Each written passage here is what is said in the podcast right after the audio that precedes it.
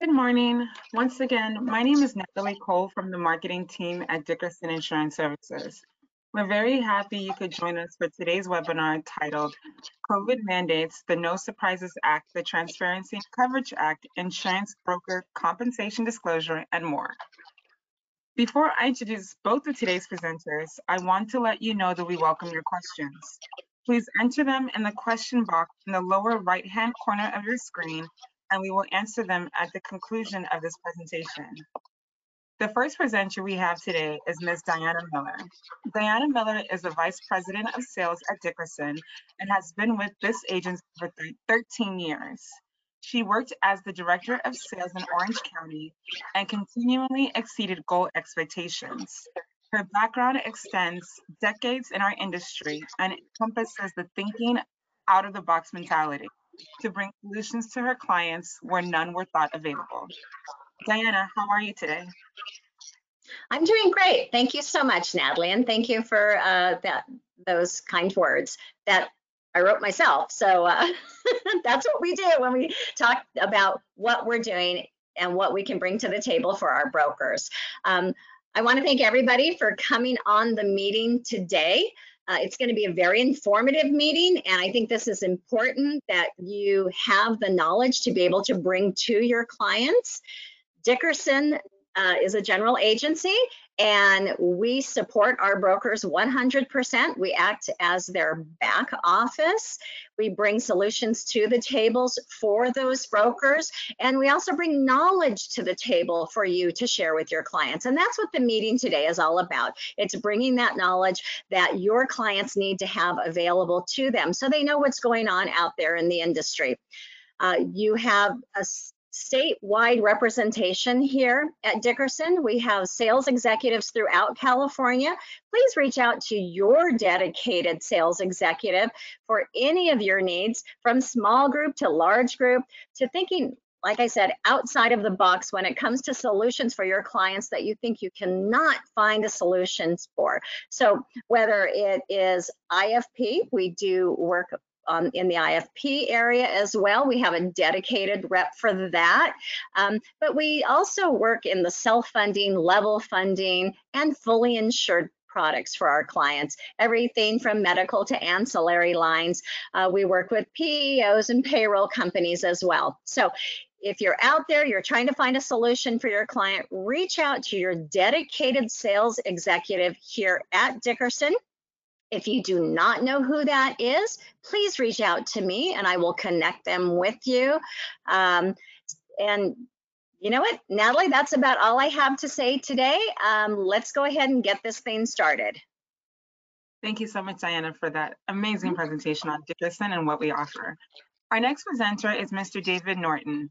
David has worked in human resources for more than 35 years, and in his current role as human resources business partner, he supports multiple clients in the areas of human resources strategy, training, employee relations, employment law, talent management, succession planning, recruitment and retention, and documentation support, such as employee or safety handbooks. As a generalist, he is well versed in operations, training, compensation, beliefs, and recruitment activities. So David, with an impressive bio, how are you this morning? I'm doing very well. Thank you, Natalie. I appreciate that. Is everyone, are you able to hear me well enough? We can hear you. Okay, good. That's what I always like to hear on these things and verify it. Uh, just a little sidebar. Um, I see that the Dickerson organization is based in North Los Angeles, and while I am currently in Salt Lake City and have been up here since mid 1991. Uh, the first first half of my life and career uh, was in the Glendale, Burbank, La Crescenta area. So that's uh, that's home base for me. My first HR job was off of Los Feliz Boulevard, which I think looks like it's just a couple miles away from your main office there. So there's a, a definite uh, uh, connection I feel automatically with your group. So we have a lot of things to be talking about. Uh, first thing is the uh, the requisite disclaimer that this is educational, informative only. This is not legal advice. Uh, and a really important thing because I think we can agree that the whole vaccination topic in particular is highly polarized and has been highly politicized. Um, regardless of anyone's personal or political views, the purpose of the webinar today is to talk about what is in these mandates um, and what employers need to be considering. This is not a recommendation or a uh, endorsement or a uh, takedown of any of the things. It simply is how things stand as of the morning of November the 11th. We're going to talk about the vaccination materials at the end, but there's some other things to cover before that. We're going to start off with the No Surprises Act. And this is the elimination of surprise medical billing. Uh, it's part of the Consolidated Appropriations Act, which President Trump signed into law uh, at the end of December last year. This goes into effect January the 1st. Uh, and it, it's saying that insured people cannot be billed for a cost difference between in and out of network services if that individual had no real control over selecting the provider. So here are some examples of that. Uh, emergency, urgent care, uh, air ambulance. Uh, the, the most common one, and many of us have, have encountered this, is you go to an in-network facility for a procedure and one of the providers is not a in-network and then all of a sudden you're getting an extra bill for say the anesthetist or the radiology or something. Um, and then there's uh, uh, no emergency out of network without giving people advance notice. Tied in with this is the Transparency and Coverage Act. This was earlier, this came out in October of last year, so 13 months ago. Uh, originally intended to go into effect this coming January. It has been delayed uh, at least six months due to the complexity involved. And what the transparency and coverage is talking about is providing users with information about the costs for medical procedures, uh, standard practices, and prescription medications. So again, this was supposed to go into effect uh, in another six or seven weeks, uh, but it has now been kicked out to uh, mid next year, and parts of it are delayed even farther into 2023 or even early 2024. So the purpose of this again is to have people make comparisons for healthcare if you're going to you know make a major purchase of a auto or a, a appliance or dishwasher or TV you're going to be checking between the various uh, various retailers and the idea here is to also be able to give people the option and the opportunity to do price checking between between various facilities. So the insurers are required to publish the rates for in and out of network services, and again for the prescription drugs, including the negotiated rates and the pricing history. I think we all know that prescription drug pricing is can be all over the map. My wife has a, a particular medication which she absolutely needs to have, and the price fluctuates quarter to quarter. She gets a 90 day supply, and it just is all over the map.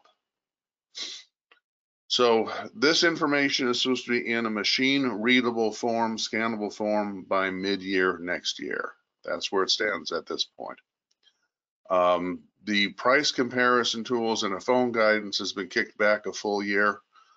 And the 500 most common procedures need to be posted by January next year, two years, January 2023, and all other procedures January 2024.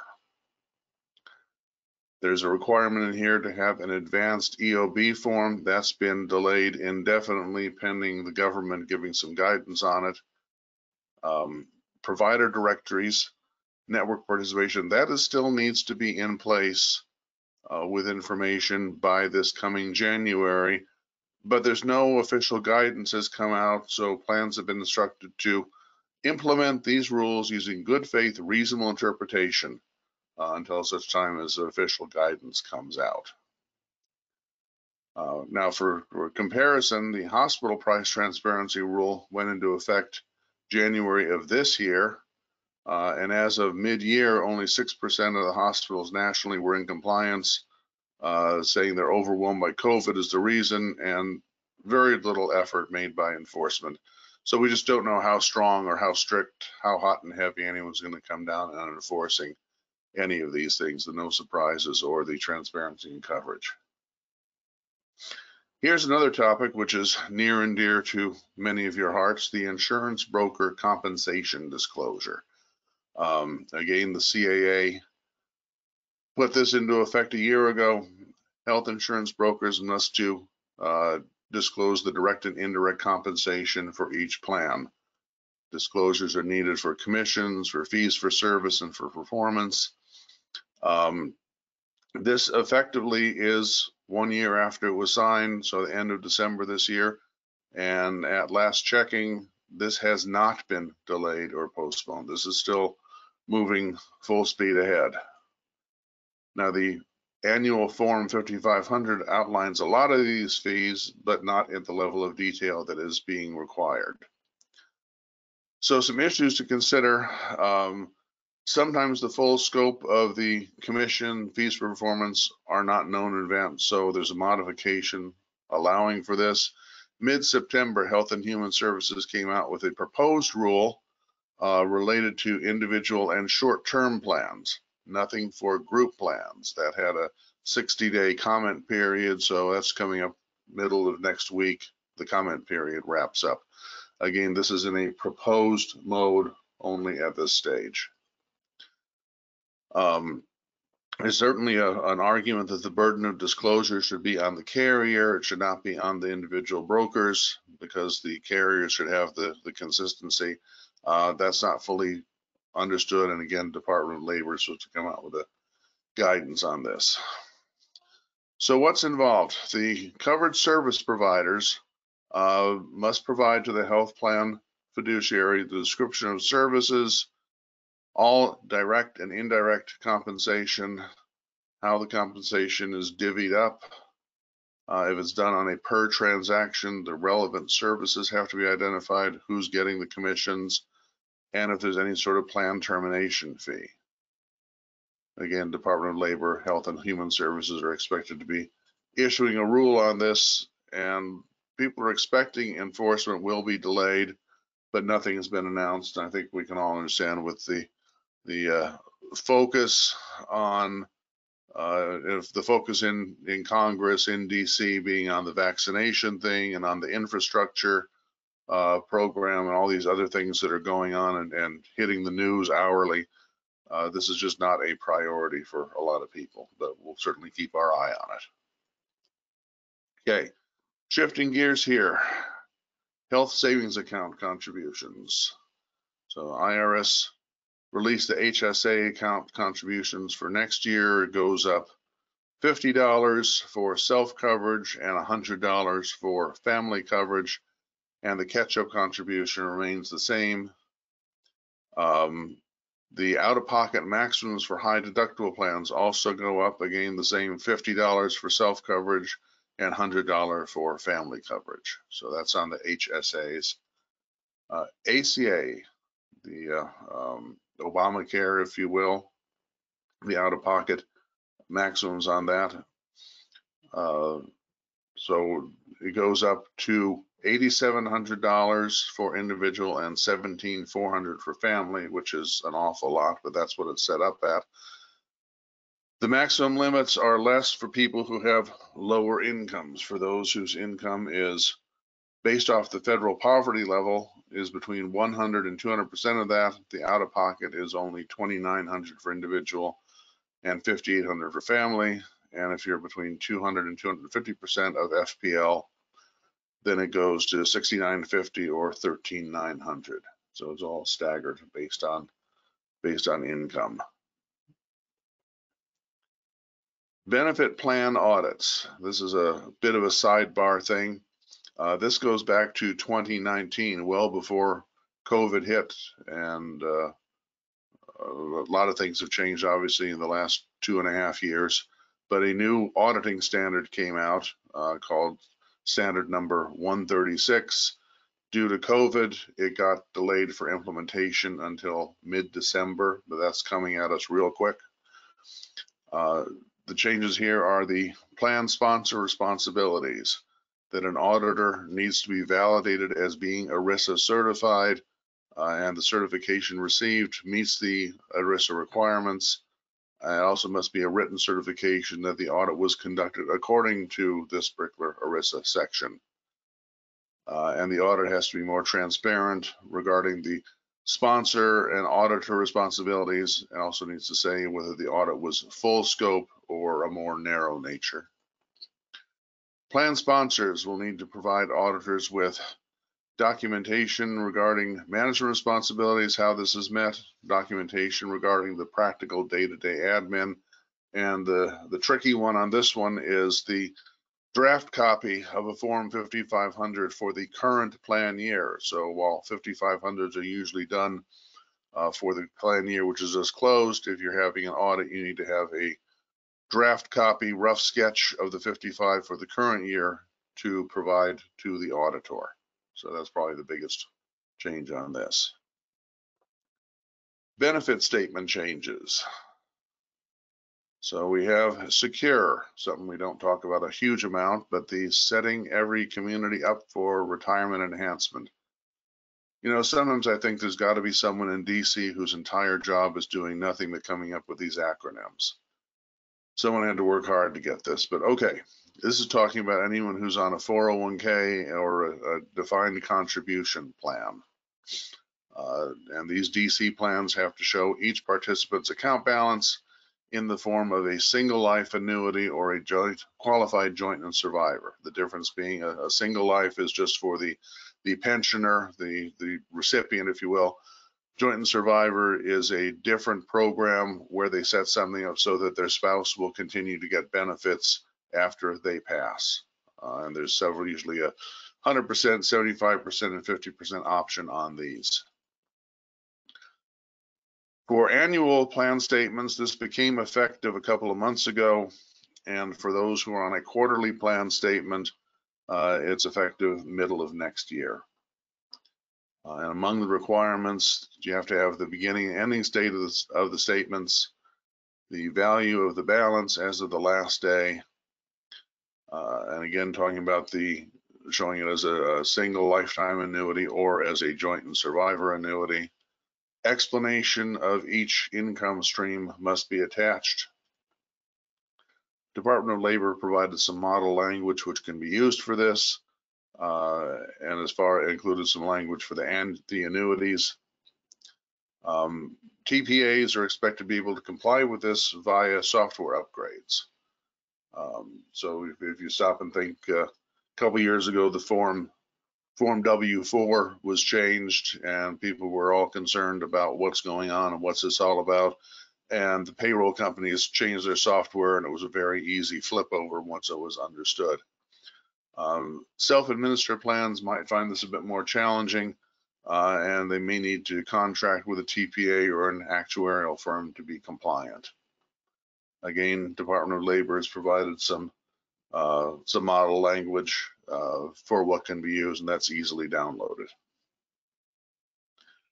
Mental Health Parity Act. This is another one that's coming at us. Uh, although this actually went into effect uh, eight months ago, uh, it was part of the CA, but con some confusion remains. Basically, this is saying that mental health care, substance abuse care, this all has to be treated on par, equal to other medical or surgical care. So you have to determine the uh, uh, the dollar, limitations, the days of treatment, medical necessity. It all has to be diamond cut diamond treated equally. Uh, and then an analysis sheet has to be provided to Department of Labor, IRS, or Health and Human Services, regulators, plan participants, and it wants to see the uh, uh, that the healthcare and substance abuse treatments are not more restrictive than standard under the same policy. Certainly, you can have variations policy to policy. That's very normal in our world. But they want to see that within the same policy, the substance abuse stuff, the mental health healthcare stuff is all treated the same. And as they told us in elementary school, show your work. They want to see what's going on with the methodology and the metrics. Okay, so We've gone through all of these things and now to the part you're all really excited about and you're on the edge of your seat about. Updates to the FFCRA CARES Act, and then we'll be heading into the um, vaccination things. So basically, the paid tax leave credits for sick pay and extended family medical leave, uh, that has all expired as of the end of September. We still get calls on a weekly basis. Do I still have to give sick pay to someone who has COVID? Do I still have to give FMLA to someone whose school is closed? Um, and you can give it, but there is no further tax credit available. You want to do it for employee retention purposes, for morale purposes, out of the goodness of your heart, that's perfectly fine. No one says you can't do it, but there simply is no longer a tax credit for it. Um, the now the, the leave can and still be granted for some reasons for getting vaccinated. This is all part of the new Biden mandate we'll talk about. Uh, and time needed to recover uh, to com- accompany someone else. State by state basis, California has its own things going on but many of those, as we understand it, wrapped up the end of September as well. The Cobra subsidy likewise expired uh, at the end of September. We know we spent spring and summer with a lot of questions about how this was all working under ARPA. Uh, the qualified beneficiaries can still remain on Cobra, but there's no longer any sort of subsidy. There was a lot of discussion and question whether or not these things were going to be uh, extended, and they were not. So that is all in the rear view mirror at this point. Uh, and then uh, employee retention tax credit, that part of the CARES Act is still in place through January 1st, 2022. Okay, here we go. The big topic, the vaccination and testing requirements. To say this is a contentious issue is definitely an understatement. Lots of controversy, lots of polarization, lots of politicization. Uh, we see it on the news on a daily basis.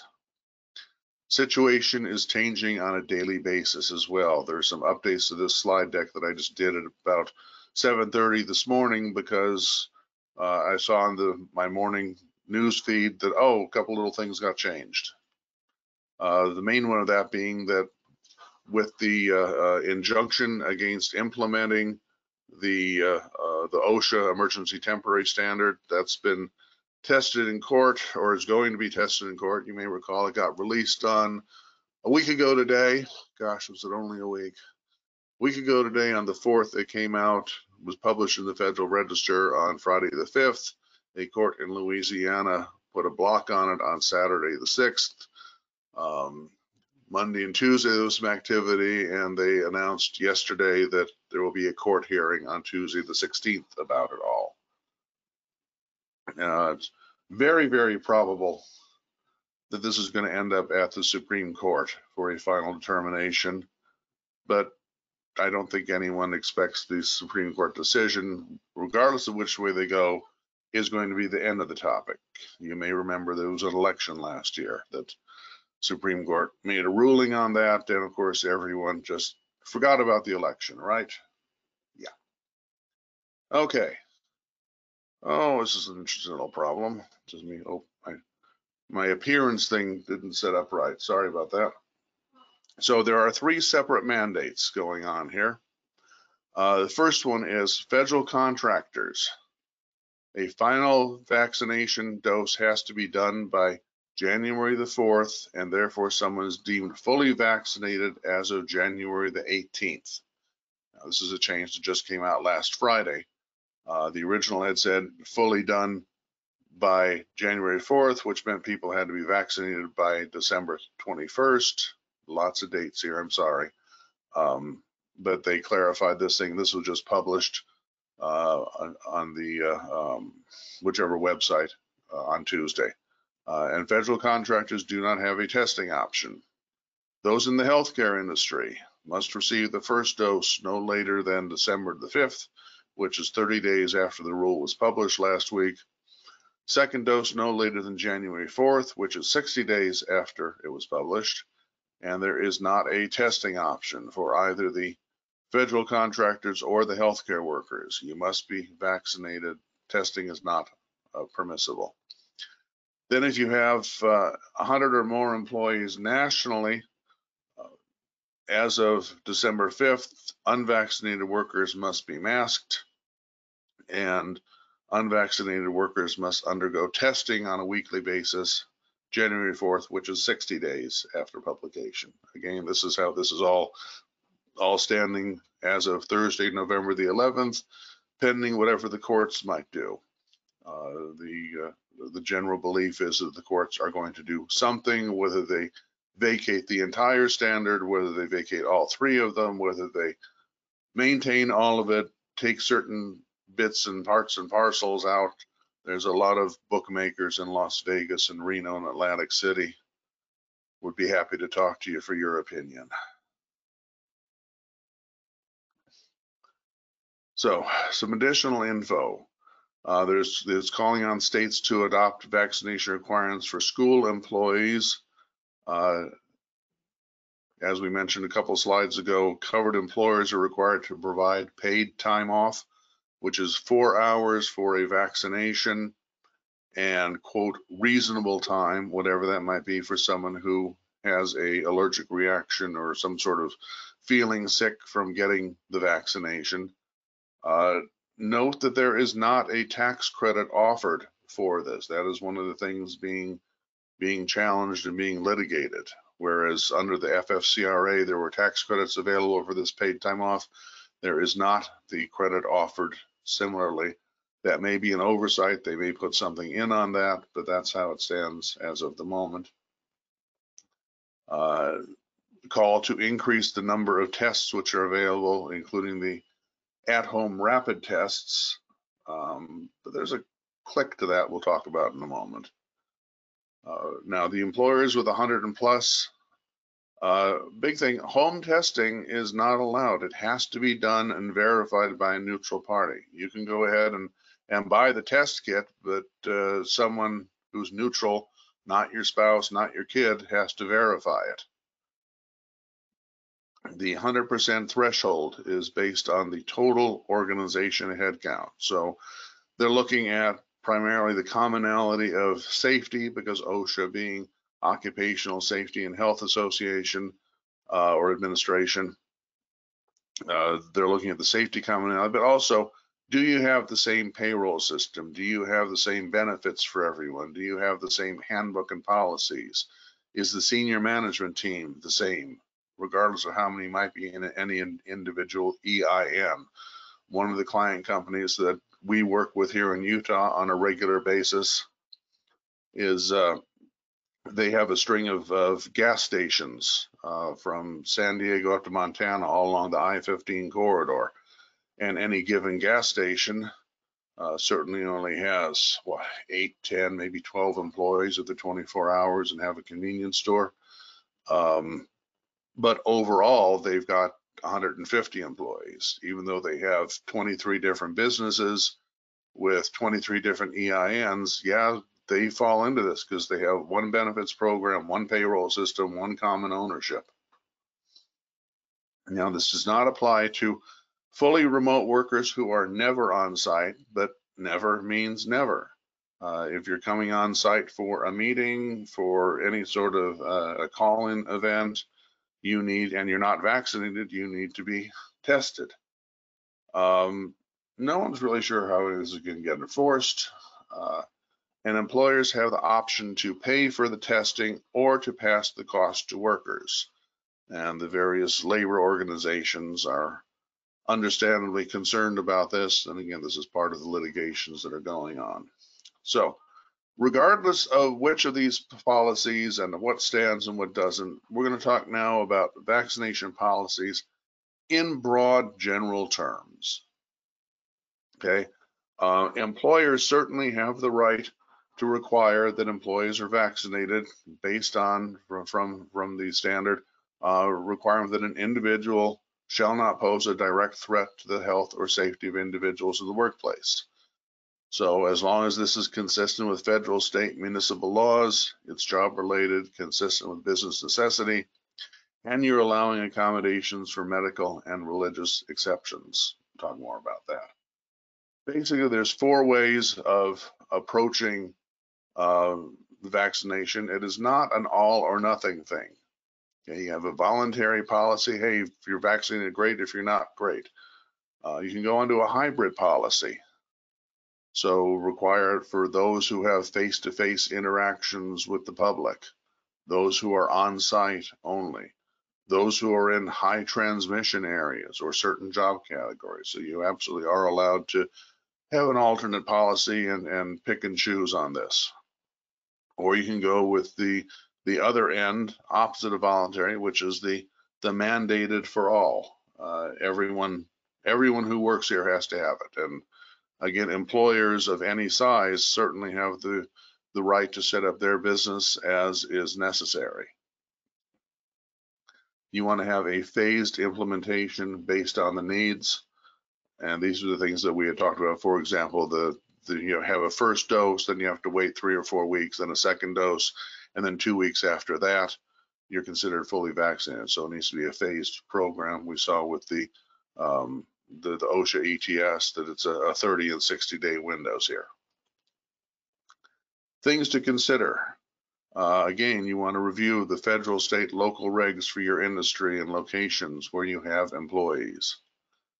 Uh, really strong suggestion, do a survey of your workforce, an anonymous survey. Find out how many folks are vaccinated or planning to get vaccinated. If you have 10% of your workforce vaccinated and 90% not, is a far different cry from 90% yes and 10% no. Um, so it's really critical to know that. And you can just do a, a, a real simple one pager, you know, no name, no ID of any kind. Are you vaccinated? Yes, no. If not, are you planning on it? Yes, no. And then you have uh, some numbers to work off of.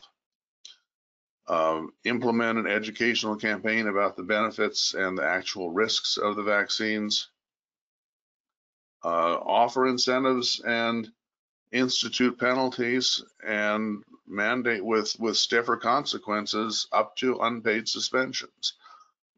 Now, the other side of this is that there are some employers who have contacted us uh, who have said, we don't want anyone vaccinated working here. Is it all right if we discharge anyone who says they're vaccinated? We don't want them here. Well, that's a different kind of problem. Well, you can fire someone who's not vaccinated. Why can't I fire someone who is vaccinated? Interesting question. Uh, and again, this is something that the courts are going to be sorting out for a long time on this whole thing. Policy requirements, communication important. Create a written policy, including the why, when, who, what if, uh, details of any sort of paid leave, process for providing the proof um, set up the uh, communicated process for exemptions and accommodation requests. And then you want to maintain the confidentiality of the medical records, including the vaccination status. Now, incentivizing vaccinations, employers are allowed to offer incentives to employees to become vaccinated voluntarily as long as the nature of the incentive is not discriminatory and not so substantial, quote, as to be coercive. So you'd be giving compensable, reimbursable time to get the vaccine and recuperate. Could offer bonuses, gift cards, raffles, paid time off. And coercive is unofficially defined as any amount over two weeks pay. For a while, they were talking about a flat rate, 100 bucks, 500 bucks, 1,000 bucks but that really depends on what ratio that is to some individual's income. You know, for, for some people, a thousand bucks is a very substantial, important amount. For other people, a thousand bucks is, yeah, okay. Uh, it just depends on where someone is, is seated. Penalties for uh, refusal to vaccinate. People can be barred from being on site in the workplace or from going to client sites. Uh, benefit premium surcharges, those are capped at 30% of the premium and certainly can affect your ACA affordability calculations for doing the ACA reporting, and the 1095 reporting. Uh, people can be put on an unpaid leave uh, until they are vaccinated or terminated for failing to comply. So these are these are options, and uh, again, the the masking thing. Um, you can certainly put in requirements for those who aren't vaccinated, uh, require them to require wear masks. And again, if you're over 100 employees, you you have to be doing this. Submit to weekly testing, do the social distancing, um, have alternate work schedules, uh, restrict the access to certain areas of the workplace, and prohibit any sort of business travel. Now, exceptions and exemptions. The exceptions are for qualifying medical reasons or sincerely held religious beliefs. Now, this is a, probably the biggest thing that we're dealing with for the time being, um, at, at, least at our office, is we're getting three and four calls a day or, or scans per day on people asking for exemptions uh, for whatever reasons.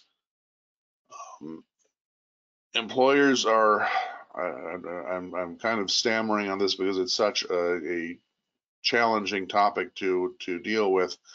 You don't want to just roll over and if someone requests an exemption, grant it automatically.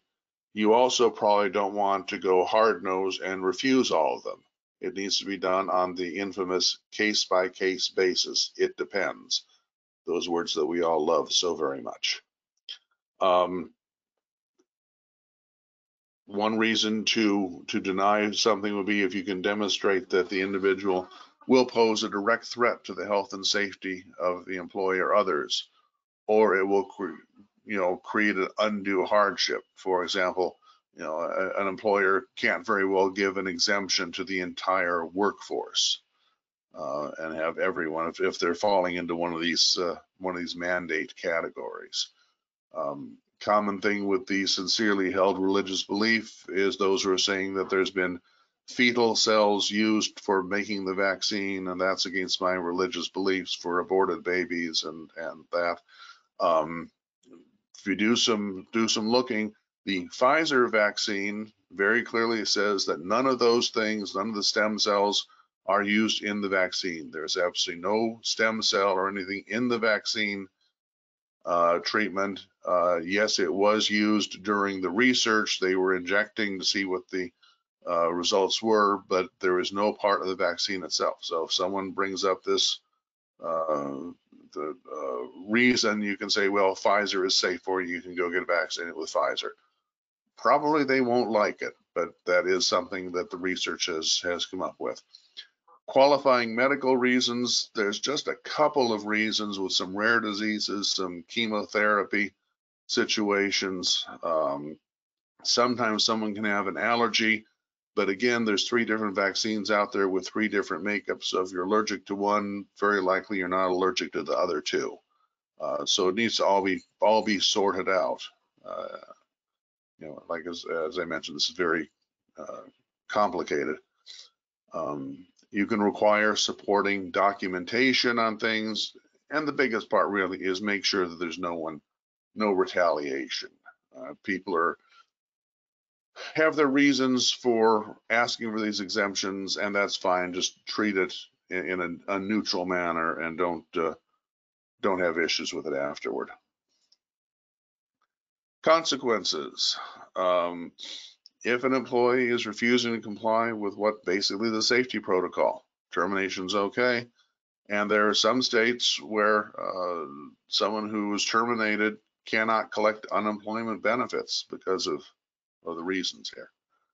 Uh, on the other side, employers have to be paying attention to all of this stuff. Um, risks, resources, defending if it's legally challenged, being short-staffed if a lot of people quit, uh, impacts to morale, productivity, and allegiance. So uh, anyone who thinks there's an easy answer or a definitive answer to any of this vaccination mandate uh, is either really, really, really, really smart or a bit confused. What we want to do is you know, seek guidance, you know, check with legal counsel, verify the federal, state, municipal mandates, um, federal, state agencies, and certainly you can call, uh, call HR service. Okay, here we go. Question time. I think I've covered most everything. Hope I covered most everything. But uh, Natalie, do we have any questions that have popped up? Yes, we do. Um, let's see. How does California's privacy laws relate to asking medical questions of those who request an exemption? Basically, someone will be coming forward and saying, I want an exemption due to medical. Um, and you could say, all right, we need a doctor to provide a certification. Uh, again, in the, within the medical profession, uh, they understand that there's only a couple of particular cancer situations, a couple of particular allergy situations, which call for a uh, not getting a vaccine. So you, you can certainly require that a doctor signs off on this. Uh, beyond that, you really do not want to go probing and digging very deeply. Uh, it's not a, you, you just don't want to get into the ADA stuff. You don't want to get into uh, having too much unnecessary knowledge. If someone says, I want a medical, uh, a medical exemption for being vaccinated, great, we need a note from a doctor that gives us some sort of details on it. Uh, we, we've seen, I, I, I think in the last three weeks, I've seen two requests for medical, both with people undergoing chemo, um, and probably a dozen religious ones, almost all based on this fetal stem cell research thing, which, as I mentioned, the Pfizer vaccine for anyone who does their does the homework, and it's not really hard. You just Google up, um, you know, Pfizer plus stem cell research, and it all comes up pretty quickly.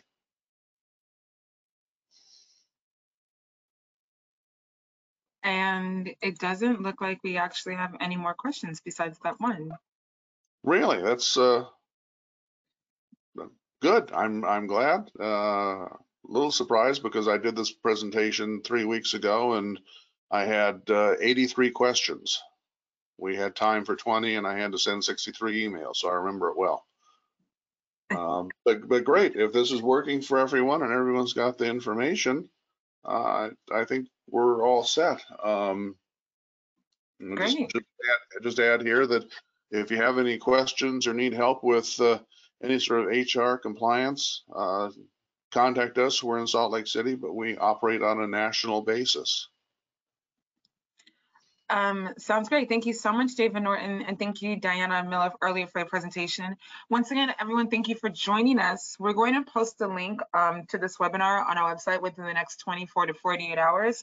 And of course, I will be sending a thank you um, email with a copy of this presentation included, as well as well as a link to the recording for your um, for your information.